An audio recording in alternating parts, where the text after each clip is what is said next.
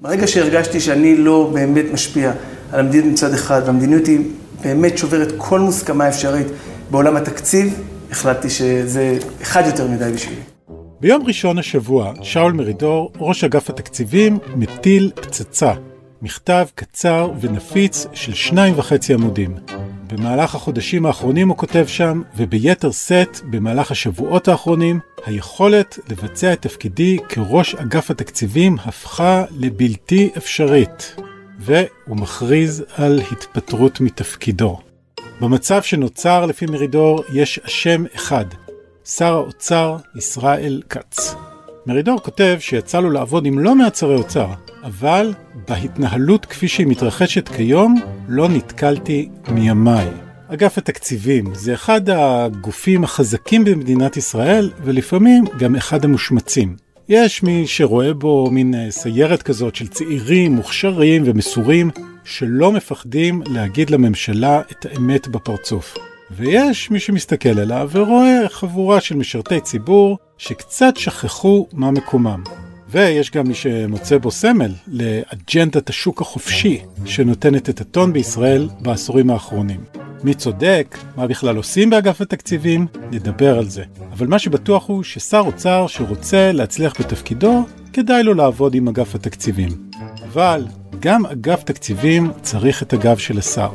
הם תלויים זה בזה. אבל מה קורה כשכל הסיפור הזה מתפוצץ? היי, אני רועי פסובסקי. ואני עמירם ברקת. ואתם מאזינים לצוללת של גלובס. לפני שנצלול לסיפורו של אגף תקציבים, ננסה להירגע מהשבוע שעבר עלינו. עמירם, איזה שבוע? כן אורי, אנחנו uh, כתבי האוצר uh, כבר תקופה ארוכה, בעצם uh, מתחילת משבר הקורונה, מלווה אותנו איזשהו דימוי של חבל שהולך ונמתח, אתה יודע, אולי אפילו קודם, הרי שלוש מערכות בחירות, אין תקציב מדינה, כל פעם איזשהו אירוע חדש שמתווסף, אז גם השבוע היה לנו אירוע כזה ביום ראשון. מה קרה השבוע? ביום ראשון הממונה על התקציבים באוצר, שאול מרידור, האמת הפתיע את כולנו כשקיבלנו הודעה מאחיו אליה היה מצורף בעצם מכתב ההתפטרות של אה, שאול מרידור, ככה התוודענו לעובדה המפתיעה שהממונה על התקציבים באוצר התפטר מתפקידו וליווה את ההתפטרות המאוד אה, צורמת הזאת במכתב של הטחת האשמות קשות בשר האוצר. אני לא זוכר מכתב כל כך חריף שראיתי של בכיר באוצר שמתפטר. אוקיי, עוד נחזור בהמשך ככה למה שהיה שם, אבל תן איזה טעימה. שאול מרידור אה, שמכיר את uh, שר האוצר ישראל כץ מהרבה שנים של עבודה משותפת, uh, בתקופה שהוא היה שר תחבורה ושאול מרידור היה סגן הממונה על התקציבים לענייני תחבורה. שאול מרידור בעצם מאשים את uh, השר האחראי עליו בכך שהוא פרץ, רמס ודרס כל נורמה של התנהלות תקציבית תקינה ובהאשמות נוספות. תראי, עבדתי תחת הרבה שרי אוצר, ובכלל, עם הרבה מאוד שרים, ובאמת לא נתקלתי בדבר כזה. ההקשבה לא קיימת, בטח לא דיון מקצועי. בטח לא אה, שקילת שיקולים, זה פשוט לא קיים. אין שום קשב לשר, הוא עושה, מסתכל בטלפון, או פתאום מדבר על דבר אחר, או דבר, אי אפשר אין לקחת דיונים. ברגע שמישהו בחדר אומר משהו שלא מתאים למה שהשר רוצה, להתחיל לאיים עליו, להתחיל לצעוק עליו, להשליט בעצם אווירת טרור. היו גם, לצערי, מקרים שבהם שר האוצר לחץ מאוד על הדרג המקצועי, לשנות אומדנים כדי לייצר uh, כסף. אני חושב שזה דבר לא נכון, אני גם אמרתי את זה בדיונים. בריאיון לקרן מרציאנו, במהדורה המרכזית של חדשות 12, מרידור חזר על טענות קשות שהעלה במכתב שלו כלפי שר האוצר כץ. העיקרית שבהן הייתה שהשר דרש ליצור אומדנים כוזבים על מנת להציג מקורות פיקטיביים. השר כץ בתגובה האשים אותו כי הוא ממשיך את מורשת אביו, דן מרידור, בשנאת ראש הממשלה נתניהו. הדרמה הזאת נמשכת ותקציב מדינה לא נראה באופק. אבל אה, אולי לפני כל זה, אמירם, בוא נתעכב על המילה הזאת, תקציב. בכל זאת, אתה יודע, להרבה אנשים ככה מזדגגות העיניים כשהם שומעים את המילה תקציב. אז בוא תסביר לנו במילה למה תקציב המדינה צריך לעניין אותנו. בעיתונות בז'אנר שלנו יש מעט מילים שזכו לכבוד הזה כמו הסתדרות למשל אבל uh, לגמרי uh, ותקציב הוא בסופו של דבר הדלק שמניע את גלגלי הממשלה ממשלת ישראל לא יכולה לתפקד לא יכולה לבצע פעולות בלי תקציב, כי כל פעולה יש לה עלות. וכדי שהמכונה הזאת תוכל לתפקד, היא חייבת שיהיה לה איזשהו תקציב. יש תקציב מדינה מאושר, זו דרך המלך שבה נוהגות 160 ומשהו מדינות בעולם, ויש את מדינת ישראל שנוהגת כבר שנה, בעצם מתנהלת לפי משהו שהוא לא תקציב, אלא משהו זמני. איכשהו החיה הזאת אה, עד עכשיו הצליחה אה, לספק אותנו, זה סוג של תקציב שהוא copy paste או גזור העתק של תקציב 2019. כולנו עבדנו או התמודדנו עם המציאות הזאת מתוך תחושה שלקראת סוף השנה יאושר תקציב לשנת 2020, אבל זה כנראה לא קורה וכרגע יש אפילו אפשרות ממשית שגם שנת 2021 תיפתח ללא תקציב, וזה משהו שהוא אה, טריטוריה חדשה באמת חסר תקדים, גם בהתנהלות חסרת הכללים שאנחנו מכירים ככתבי אוצר. אז לפני שאנחנו ככה מדברים עוד על הרגע הנוכחי, בוא קח אותנו טיפה אחורה בזמן. מה זה בעצם אגף התקציבים? איך הוא נהיה, אתה יודע, אחד הגופים הכי חזקים בכלכלה הישראלית? הממונה על התקציבים, שבאמת לדעת רבים הוא אה, הפקיד הכי חשוב באוצר, אולי אפילו אה, מהחשובים בממשלה כולה, אחראי על אה, יחידה קטנה של בסך הכל 60 עובדים, שזכו לכל מיני כינויים במהלך השנים, קראו להם הפוגלים, קראו להם נערי האוצר. אגף התקציבים הוא בעצם, יש לו שלוחות בכל משרדי הממשלה, הוא עובד מול כל משרדי הממשלה, והוא מכיר כל סעיף וסעיף תקציבי בפעילות של אותם משרדים, וכל הוצאה כספית כזאת צריכה בעצם לעבור דרך אותו מסמך שנקרא תקציב המדינה. זה נותן לאגף התקציבים מוטת שליטה מאוד מאוד גדולה והיכרות מאוד עמוקה עם כל הפעילויות שהממשלה עושה. יש להם יד על השיבר. בפירוש כך. אפשר לומר שהם בהשוואה למדינות אחרות, רמת הריכוזיות בניהול של אגף התקציבים נחשבת גבוהה מאוד ביחס ליחידות דומות במדינות אחרות בעולם. אגף התקציבים קיים מאז קום המדינה, הוא התחיל כמחלקה באוצר, אחר כך גדל יחד עם מדינת ישראל והפך לאגף. אבל הוא עלה לגדולתו באמת רק בשנות ה-80, כשהמשק היה במשבר עמוק, ומאז הוא רק התחזק. אם אנחנו חוזרים אחורה לשנת 85, תוכנית הייצוב הייתה בעצם תוכנית שאגף התקציבים היה שותף מרכזי בגיבוש שלה, אבל מה שבעצם בנה את אגף התקציבים, ההישג האמיתי שלו היה כפול. אחד, תדמיתית בעקבות uh, הצלחת תוכנית הייצוב, אגף התקציבים נתפס כמי שהציל את המדינה מקריסה כלכלית. ראשי אגף התקציבים באותה תקופה הפכו לסוג של סלבריטיז. Uh, אהרון פוגל, אם נזכיר, היה ראש האגף בשנת 85, הפך להיות אחד מראשי המשק בשנים לאחר מכן. דוד ברודט שהחליף אותו ועוד אה, שמות הרשימה ארוכה. נכון, כי בתקופה שלנו בכל מקרה הגיבוי שקיבלנו בגלל ההצלחה של תוכנית הייצוג היה אדיר. זה יורם גבאי, הממונה על הכנסות המדינה בממשלת רבין השנייה, תחת השר אברהם בייגה שוחט. הוא מספר על הימים שבהם אנשי האגף היו כוכבים. אז uh, החיים שלנו היו קלים, כי מראש אמרו פוגל, ברודט, יורם גבאי, אלה הצליחו, כמובן עמנואל שרון, uh, סטנלי פישר, וזה, הצליחו בברונו, הצליחו בתוכנית, וצריך באמת למסד את ההישגים כדי שישראל תתגבר על המשבר הענקי שהיא עברה. אז הגיבוי היה אמיתי, רצו לתת לנו כוח. כעת האוצר רוצה את זה כדי להעביר רפורמות יותר מהר, אבל זה לא הכרחי. אבל מעבר להצלחה התדמיתית המסחררת, אגף תקציבים אה, הגה איזשהו כלי שמכונה חוק ההסדרים, שזה בעצם חוק שמצורף לתקציב המדינה, ואי אפשר לאשר את תקציב המדינה בלעדיו. וכך על הגב הרחב של תקציב המדינה, אגף התקציבים יצר מין חוק קולבויניק, שלתוכו הוא מכניס המון חוקים קטנים, המון שינויים, רפורמות, דברים שאגף התקציבים יודע שיהיה לו קשה להעביר בהליך חקיקתי רגיל בכנסת, ועם כל הביקורתיות על הפגיעה בהליך הדמוקרטי התקין, חוק ההסדרים הפך למכשיר שדרכו אגף התקציבים בעצם משנה את סדרי הניהול של המדינה ומעניק לו כוח והשפעה שהם ללא תקדים וללא השוואה בניהול המדינה.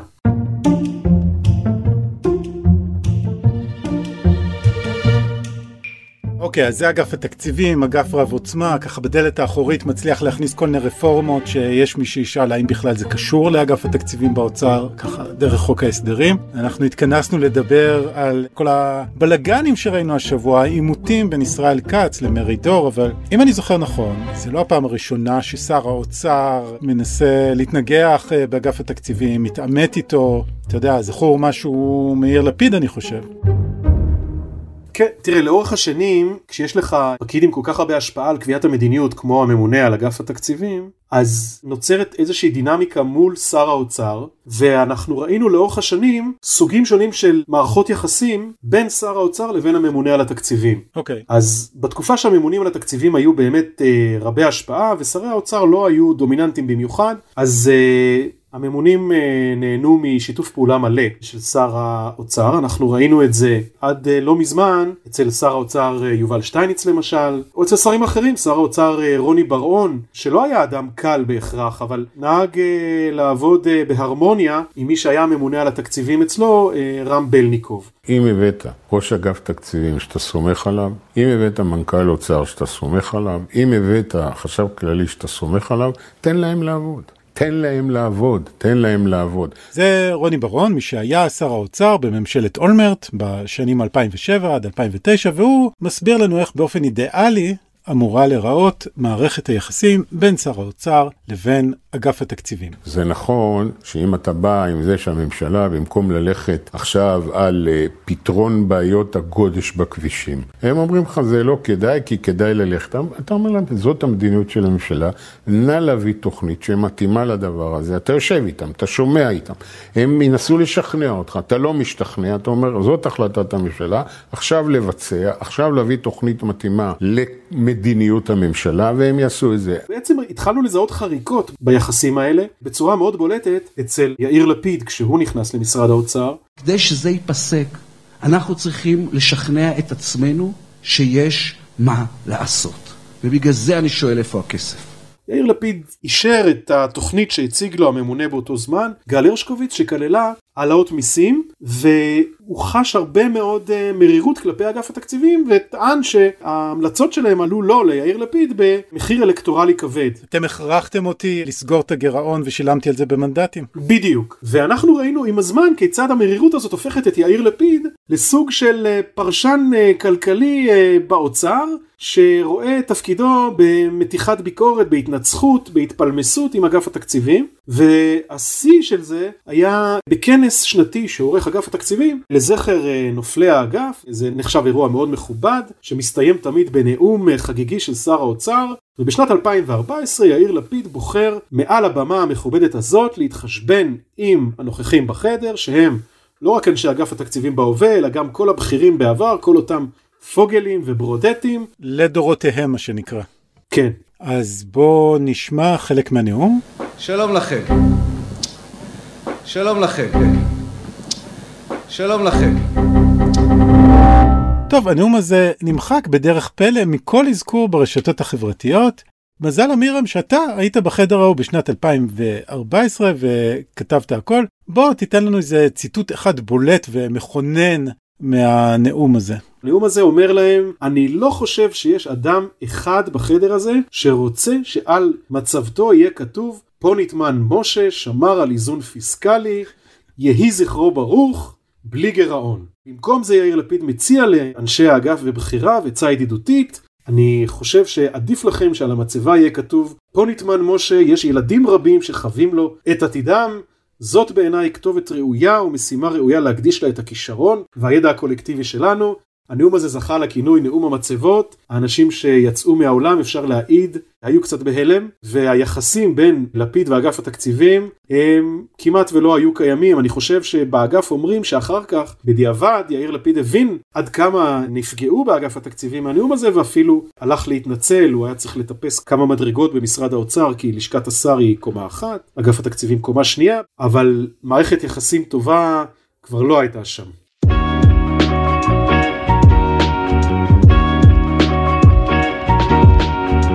מי שמחליף את לפיד במשרד האוצר הוא כמובן משה כחלון. אגב, אפשר לשמוע על הקדנציה שלו, שהייתה ככה די שנויה במחלוקת, בפרק 21 של הצוללת. ומשה כחלון מגיע למשרד האוצר עם רוח אחרת לגמרי. עוד לפני שהוא בעצם נכנס לתפקיד, הוא סיפר גם באותו כנס מפורסם כמה שנים אחר כך, הוא נפגש עם הממונה על התקציבים, עם אמיר לוי, והם מתאמים ביניהם מה תהיה המדיניות הכלכלית, כשבעצם משה כחלון מגיע עם גישה שאומרת בוא נעבוד בשיתוף פעולה, אני אכבד את הדברים שחשובים לך, אתה תכבד את הדברים שחשובים לי, וכך נוכל אה, ביחד לשתף פעולה. אומר לו הממונה על התקציבים באותו זמן, אמיר לוי, מה חשוב לאגף התקציבים באופן מסורתי? חשובים שני דברים. אחד, איזון תקציבי, לא לחרוג יותר מדי בגירעון. Okay. אוקיי. הדבר השני, הוא לפתוח את המשק לתחרות.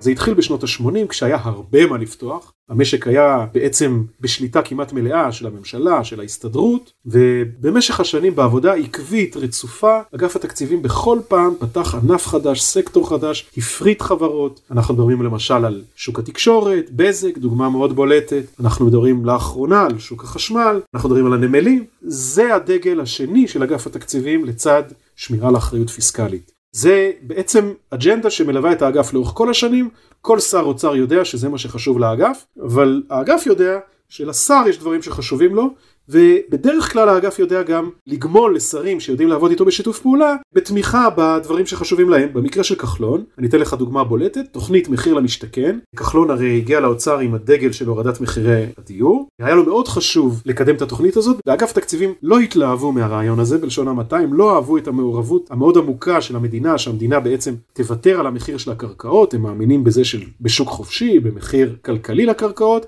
אבל כדי לשתף פעולה עם כחלון וכדי שהעסק יעבוד, הם היו מוכנים, נאמר, לסתום את האף, ולא שמעת מאגף התקציבים אף מילת ביקורת על מחיר למשתכן, להפך, האגף נרתם לקדם ולסייע אותה, והעסק הזה עבד מצוין.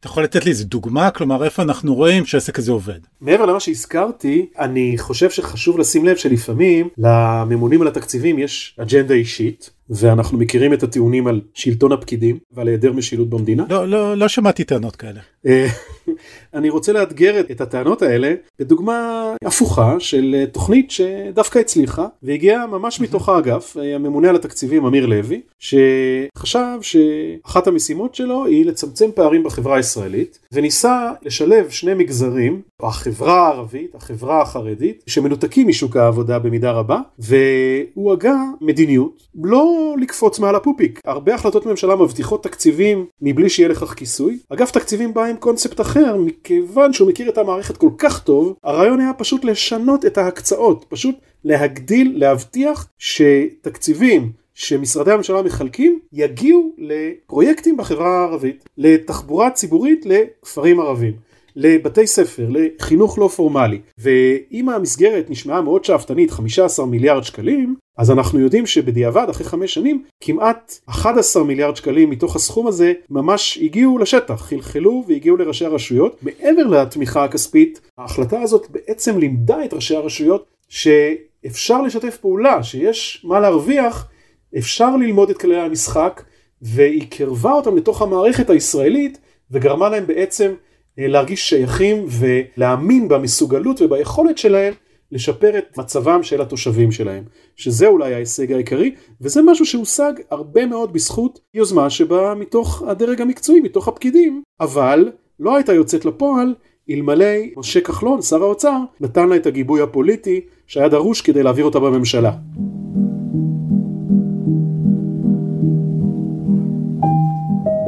אם אני זוכר נכון, זה לא כזאת היסטוריה רחוקה, אבל נדמה לי שזה לא שכאילו כחלון ואנשי אגף התקציבים הלכו יחד יד ביד אל השקיעה בסופו של דבר. אתה צודק, הרומן הזה לא נגמר יפה. הפרק האחרון היה פרק אה, די כואב, ממש אה, אופרת כן. סבון. כשאמיר לוי עזב את התפקיד, הוא הוחלף על ידי שאול מרידור, ואיכשהו האינטימיות שהייתה בין שר האוצר והממונה על התקציבים לא המשיכה בתקופתו של שאול מרידור. משהו השתבש שם, נכנס לתוך המשוואה הזאת, לתוך הקשר הבלתי אמצעי הזה, נכנסה צלע שלישית. עם הזמן התפתח גם משבר סביב הגירעון התקציבי, שבמהלכו מצאו את עצמם שאול מרידור ומשה כחלון משני אברי המתרס. כשמצד אחד משה כחלון מריח את ריח הבחירות ההולך ומתקרב וחרד שדיווחים על הגירעון יעלו לו אה, בקטסטרופה אלקטורלית. מצד שני, שאול מרידור, שרואה את תפקידו לא רק כממונה על תקציבים שמספק לשר שלו תוצאות, אלא גם כסוג של שומר סף שהציב גבולות לפוליטיקאים, התייצב ומנע ממהלכים מסוימים שמשה כחלון רצה. בסביבתו של כחלון טוענים שמרידור גם פנה למבקר המדינה ויזם איזושהי בדיקה, אני לא יודע אם זה נכון, אבל המון דם רע זרם בין אגף התקציבים ובין משה כחלון בשנה האחרונה לתפקיד של כחלון, בקדנציה של כחלון כשר אוצר, ואנחנו ראינו את התוצאות. זאת אומרת, אם היית שואל היום את משה כחלון, הוא היה מספר לך שאותו עימות עלה לו אכן בנזק אלקטורלי כבד בקלפי. אז אם יש מסר שאפשר ללמוד מהימים האלה של כחלון ולפיד במשרד האוצר, זה לא להסתבך עם אנשי אגף התקציבים. בינתיים אבל לא נראה שהלקח הזה עבר בחפיפה לשר האוצר הנוכחי, ישראל כץ, הוא בא בראש של להיכנס חזיתית באגף והשבוע כאמור העימותים האלה כבר הגיעו לפיצוץ. נכון, אז בעצם אנחנו רואים שר חדש, אנחנו מזהים דינמיקה חדשה לחלוטין, שמזכירה לנו קצת את יאיר לפיד, אבל הייתי אומר באמת בצורה יותר בוטה מזו שהייתה אצל לפיד. לפיד לפחות נתן לדרג המקצועי במשרד שלו ולממונה על התקציבים איזה שהם ימי חסד, איזושהי שנת חסד. אצל כץ אנחנו מזהים מהרגע הראשון כמעט אמירה מאוד ברורה שאני כאן בשביל לקבל החלטות, אני לא אתן לכם להיות מעורבים בתהליכי קבלת ההחלטות, אתם תבצעו, אני אודיע לכם מה החלטתי, ואתם תמלאו את חלקכם. הדינמיקה הזאת בסופו של דבר מובילה את הממונה על התקציבים מרידור להגיש את מכתב ההתפטרות שלו. במהלך השבועות האחרונים פרסמנו כמה תקריות כאלה שהיו לשר האוצר לא רק עם מרידור, גם עם היועץ המשפטי שלו, אסי מסינג, גם עם המנכ"לית שלו, קרן טרנר, רגע, אבל אה, בוא, בוא תכניס אותנו קצת לחדר. מה היה בתקריות האלה למשל? כן, אז, אז בעצם אנחנו אה, יודעים לספר שלשר כץ היו איזה שהם טאקלים עם היועץ המשפטי של המשרד שלו, שבעיניו לא סיפק לו תשובות, ואפילו הכשיל מהלכים שהשר אה, כץ ביקש להעביר, טען שיש איתם בעיות משפטיות. במידה מסוימת כץ חושב שהוא היה מתואם בעניין, אה, היועץ המשפטי, עם uh, הממונה על התקציבים, שהם תיאמו ביניהם עמדות והציגו חזית אחידה בדיונים, ובאיזשהו שלב כץ אומר ליועץ המשפטי שלו, התקשורת בינינו מעכשיו תהיה רק בכתב, ומנחה שלא להכניס אותו לדיונים בלשכתו, שאין להם uh, היבטים משפטיים. עכשיו מי קובע לאיזה דיון יש בית משפטי? השר כץ. אז בפועל יש כאן איזושהי הצהרת צעדיו של היועץ המשפטי. זה מתגלגל לאיזשהו דיון שמנכ"לית המשרד רוצה להכניס את אה, היועץ המשפטי, והשר אומר לה, אם את כל כך רוצה לשבת איתו, תתכבדי ותעברי לחדר אחר. קרן טרנר נזכיר, מינוי שהשר כץ עשה עם כניסתו לתפקיד, מישהי שעבדה איתו הרבה מאוד שנים, משרת אמון מה שנקרא, כן. ולכן זה קצת עורר כמה הרמות גבה, היו מי שחשבו שמסינג או טרנר יצטרפו למרידור באקט ההתפטרות, אבל אה, זה לא קורה, אני חושב שקרן טרנר מכירה את ישראל כץ ואת אה, התבטאויותיו, אני לא חושב שזה משהו חדש בעבורה, והעובדה שהיא הצטרפה אליו מעידה שלמרות ההתנהלות הזאת היא חושבת שהיא אה, יכולה להצליח בתפקיד, ומסינג עם שיקוליו הוא החליט בינתיים להמשיך.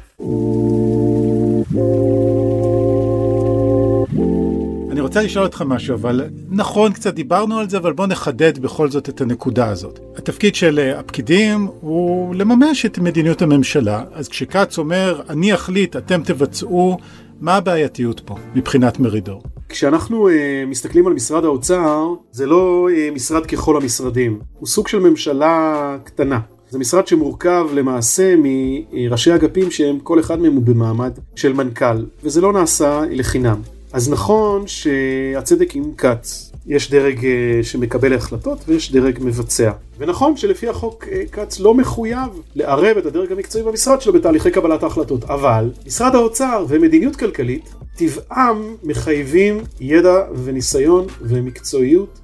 אלה לא דברים שאתה יכול לעשות אותם כלאחר יד.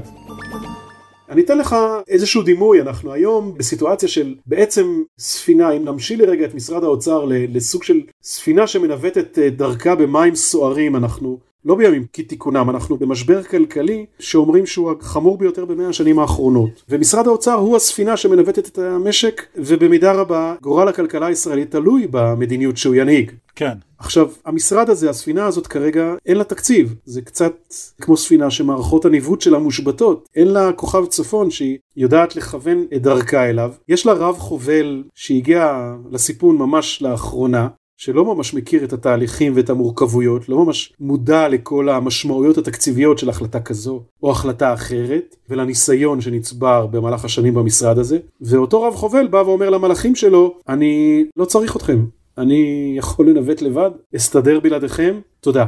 יש כאן איזשהו אה, ואקום מטריד, ושר האוצר, לפחות לפי מה שמסתמן כרגע, לא הגיע למשרד עם משנה כלכלית סדורה, עם צוות חזק של כלכלנים שעבדו בשבילו כמו שעשה שר האוצר הקודם. הוא שנה שלמה תכנן תוכניות, מה הוא מתכוון לעשות כשהוא יהיה שר אוצר. ומצד שני, נדמה לי שהשר כץ קשוב לכל מיני קבוצות כמו השולמנים למשל, כן. שנותנים לו רעיונות כיצד אה, להתנהל, למשל להכריז מלחמה על ההסתדרות. זהו, בדיוק רציתי לשאול אותך איפה אתה רואה את ההשפעה הזאת. אז אנחנו מזהים אצל אה, השר כץ שינוי מדיניות מאוד משמעותי. בתחילת הדרך הוא שיתף פעולה עם אה, יושב ראש ההסתדרות, הלך איתו לכיוון של פשרה, ופתאום לפני כמה ימים הוא הודיע שהוא תובע מהמגזר הציבורי להסכים לקיצוצי שכר ולפגיעה בפנסיה התקציבית. אני לא אומר שהדרישות של כץ לא מוצדקות, אני אומר שהמדיניות של כץ נראית כאילו היא לא נקבעת בצורה שיטתית ומוסדרת. והבעיה הזאת יותר חריפה כשאתה לא נעזר בדרג מקצועי, כשאתה מוותר מראש על העצות שלו, והיא עוד יותר חריפה כשאתה נמצא במשבר כלכלי כל כך גדול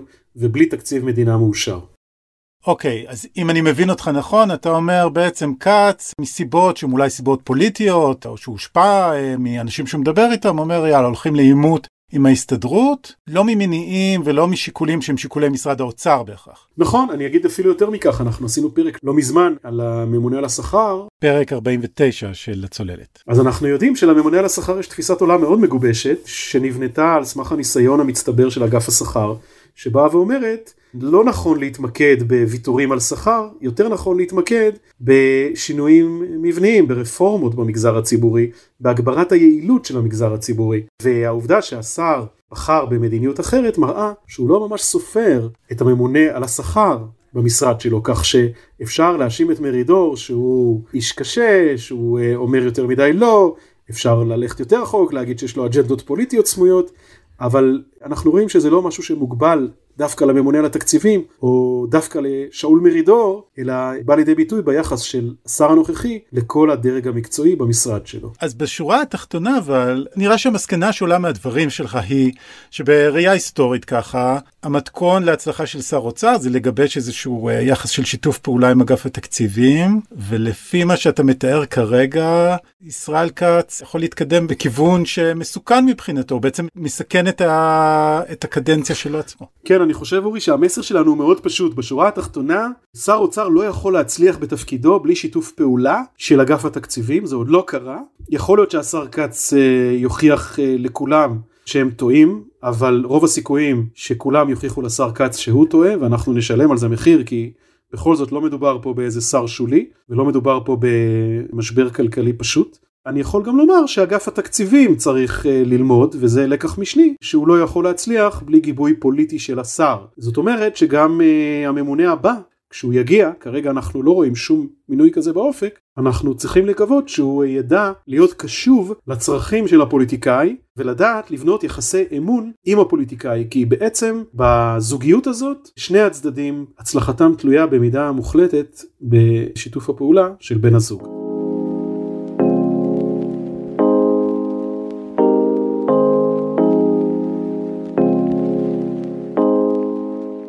חייב להעיר שאתה יודע, כמובן שזו משרה רבת עוצמה, שגם אחריה מחכה לפעמים לפחות עוד פרק ששכר בצידו במגזר הפרטי, איך נאמר, אבל בכל זאת, אתה יודע, להיכנס עכשיו לתפקיד הזה, אחרי שאתה רואה איך שאול מרידור גמר שם, זה עשוי להיות לא הג'וב המפתה ביותר בעולם אולי כרגע. אם תרשה לי טיפה לחלוק עליך, נדמה לי שבתקופה האחרונה קצת הועם הזוהר של uh, המשרה הזאת.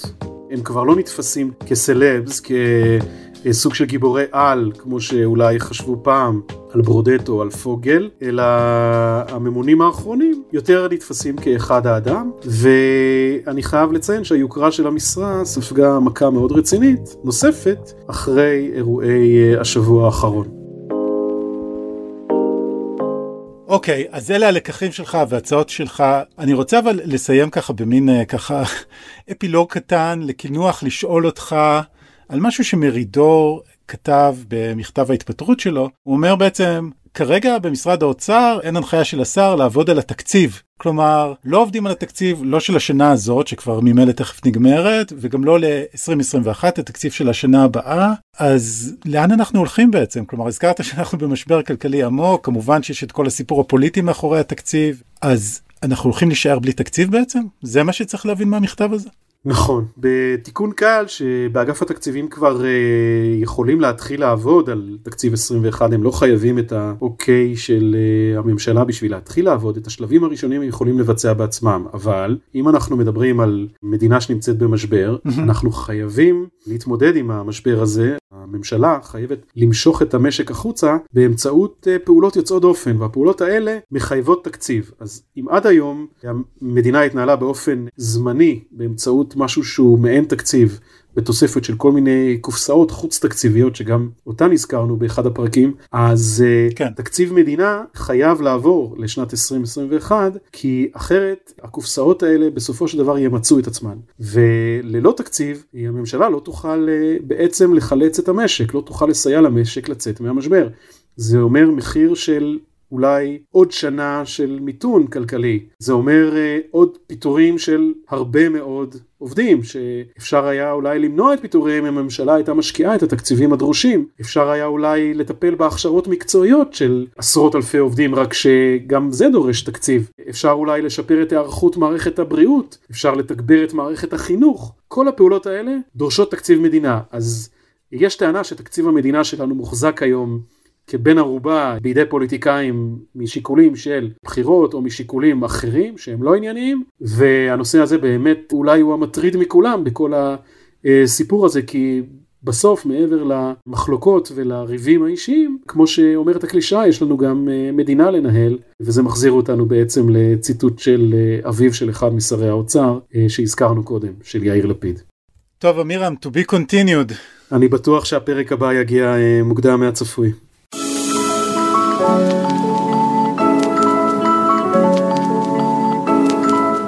עד כאן עוד פרק של הצוללת. מוזמנות ומוזמנים לעקוב אחרינו באתר גלובס, בספוטיפיי או באפליקציית הפודקאסטים האהובה עליכם. נשמח אם תדרגו אותנו גבוה באפל פודקאסט ותשלחו את הפרק בוואטסאפ לחבר או חברה שעדיין לא שמעו עלינו.